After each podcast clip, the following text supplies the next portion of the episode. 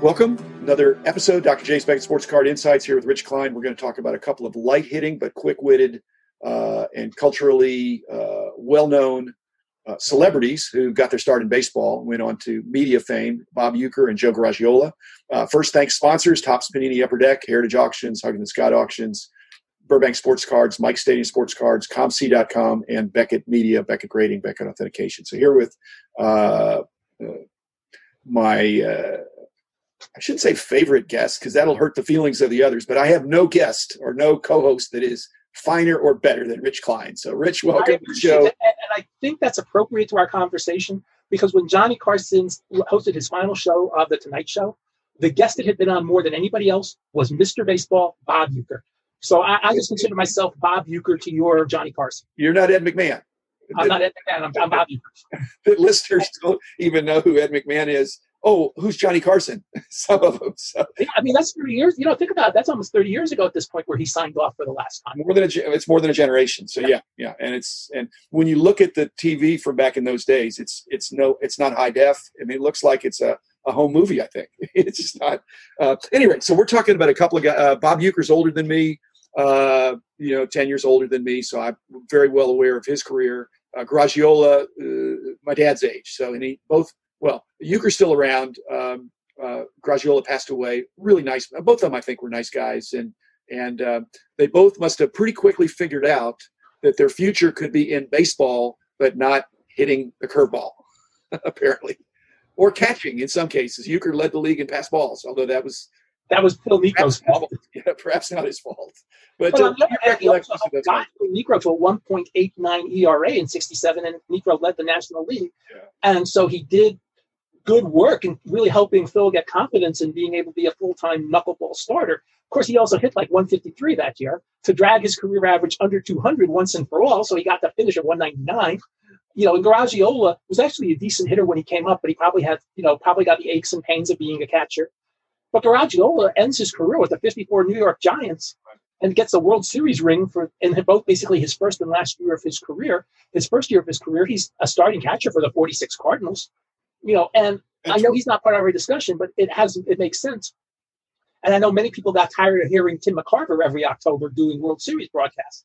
But there's something to be said for Uecker and Garagiola and then later McCarver for being a catcher and seeing the whole field in front of you and understanding how the whole game unfolds. No, it's worse than that. It being a St. Louis Cardinals catcher and seeing, Busch Stadium or whatever they had something before Busch Stadium though. What was the one?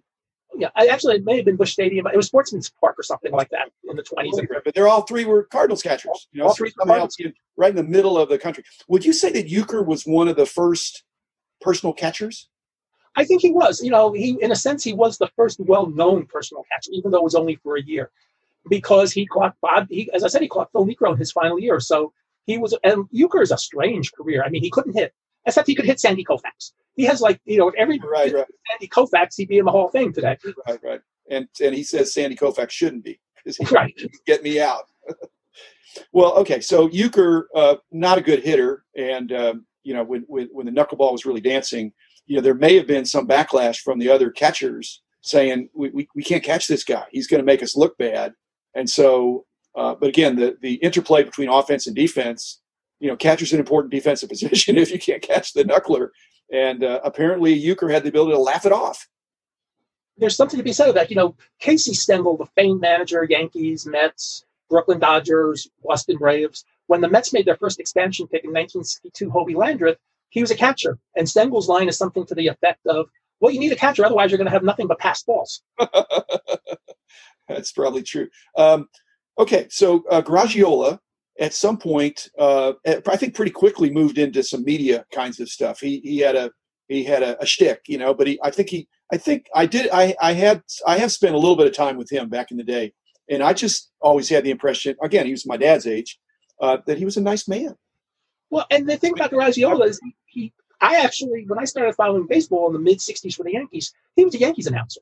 Yeah, well, he was a game. Garagiola's been part of my existence ever since I was literally following baseball. So, in 1967, the Yankees had three announcers, Joe Garagiola, Phil Rizzuto, and Jerry Coleman, all of whom just lasted forever as announcers and baseball personages. Phil Rizzuto you know, was an announcer until the early 90s. Garagiola did stuff forever. He was hosting the Today Show as late as 89 and 90. And Jerry Coleman, until a couple of years ago, until he recently passed, was still announcing at least home games for the San Diego Padres. Yeah, I mean, basically, I think anybody that plays in the big leagues is more amazing than we think. Here's Bob Uecker, who had a career right at 200, you know, batting 200, 1 out of 5, you know, which is, you know, kind of below the Mendoza line if they're, but I don't know where the Mendoza line is for catchers, but he apparently had to be good enough that he's in the big leagues. And if he'd be in high school or college, he'd probably be batting 400 or something because he wasn't terrible, but you're facing the best of the best big league pitchers. Garagiola, kind of same thing. He's a more of a 250 hitter. And like I say, he may have just broken down. You know, he was, because he wasn't that old. He retired when he wasn't that old. Now, and you know, and bringing this back to sports cards, Garagiola has cards in the 40s and 50s. Yeah. You know, and you can get their collection on places like ComC reasonably easy, and it's not super expensive other than the base card. You know, he's a little more expensive than a common, but he doesn't have really any high numbers or any super tough cards. I think 52 Topps is probably the most expensive of any garage. Well, one of the reasons I want to do these two guys together is because they both have some fame into the broader world. Uecker was in a lot of, you know, movies and TV and stuff like that. And Joe Garagiola was a Good Morning America or something. He did a bunch of different things. But Garagiola's cards do have a slight, if any, premium. I don't really see much of a premium. Whereas Uecker is extremely popular. Do you relate that to regional interest? Or I think Garagiola cards were more popular when he was announcing. Yeah. You know, now, as we talk about, you know, going back into faded memory, you know, you don't see Garagiola unless you listen to something like a 78 World Series broadcast on YouTube to, you know, to just go back if you're a Yankee fan to those days, like John Newman, who you've interviewed, you know, that's like one of his sweet spots. And he might listen to that occasionally, but that's 40 years ago at this point when Garagiola was at his peak. And that's when his cards were at the peak. Uecker's still announcing games for the Milwaukee Brewers. And he basically encompasses their entire history and he's still sharp doing the games. You know, it's one of these things where he's still good. He's still funny. He still has the same voice, and he has a real. You know, we've talked about this with Jim Bouton, or we will talk about this. Is that he also has a 62 rookie parade card, which maybe 75% of the time when I hear about people looking for 62s is the last card people need for their set.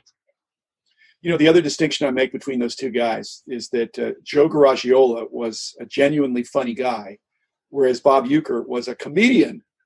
And so a comedian, I mean, he got more laughs. I mean, I think Joe Garagiola was a warm, friendly, funny guy, and Bob Uecker was drier and funnier, and like you said, more contemporary. And I love the way he can. And they both poked fun at their inability to be an all-star, to be or maybe even to have you know have any whiff at the Hall of Fame.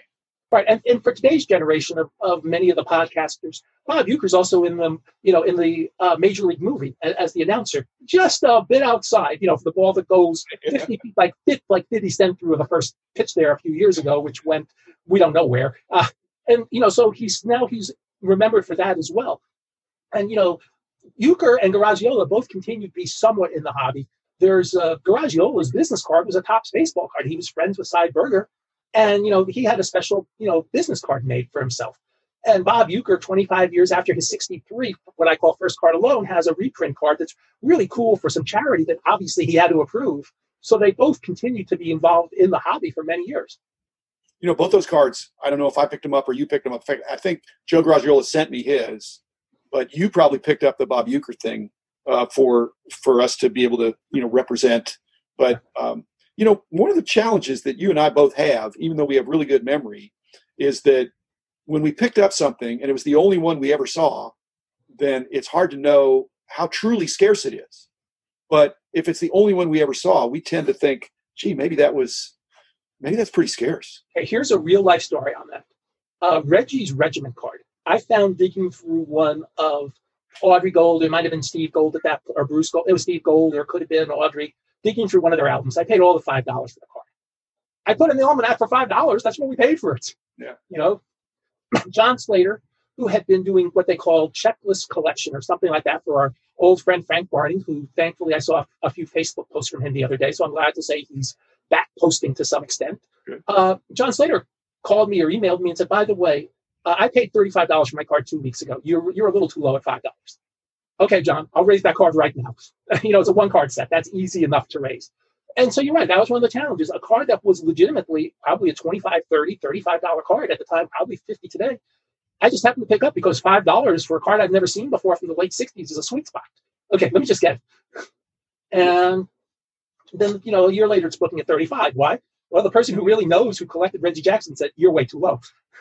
The you know, one other thing, because you were bringing up, we were talking about the, you know, the fact that these guys were catchers. And I think that's not by accident. It's not coincidence. But it can just imagine, you know, because I know you and I, in fact, we may have met on the softball field. But, you know, the whole idea of a catcher being back there, who's like a comedian. And, you know, for those listeners who've played a lot, you know, been playing baseball, especially kind of pickup baseball, there's a lot of trash talk. And most of the trash talk, if it comes from the catcher, it's to try to get you off your game and to think about, you know, something that's unrelated that's going to make you swing and miss.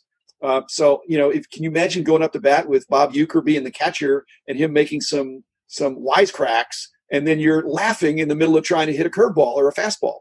I mean, it'd be hilarious. It is. I mean, even there's a famed story about Yogi Berra telling Hank Aaron he's holding the bat wrong in the middle of the 57 World Series, trying to distract Aaron from hitting the ball. You know, so it's much more common than even we realize. Well, maybe that's where they honed their comedic talents. The Joe Garagiola thing is, you know, the amazing thing is his not next door neighbor, but he grew up on the same street and is almost exactly the same age as Yogi Berra. And you know, so that's. And would Yogi have lasted as popularly long as he did if he didn't have Garagiola telling these stories about him? I think maybe embellishing a little. Because Yogi was not an impressive physical specimen. No, in fact, Garagiola was more impressive. You would think, well, hey, this guy looks like a real ball player. Right. No, he, you know, well, and like I say, Garagiola more looked apart. And perhaps when they were teenagers, I think Garagiola deflected this, but it's possible that Garagiola was better when they were teenagers. Right. Like Yogi really came on strong. Right. Yogi just. Yeah, he was a better hitter. He was always a better hitter than Garagiola. Yeah. Rich, I think that's good for those two catchers. I think we'll sign off for today. Always a pleasure visiting with you about sports card insights, fresh and not stale but old. What goes around comes around, listeners. So understanding the past is a good way to have greater understanding of the future. So thanks, Rich. Thanks, listeners. Thanks, be back again tomorrow with another different episode. We bounce around here, and even with Rich, again, it's fun to just try new things. And if you like some of these episodes, tell me you want more. drjamesbeckett@gmail.com. You can tell Rich too. Rich loves feedback. Saber Geek on Twitter is perfect. Saber Geek. Okay, fair enough. So again, talk to you tomorrow.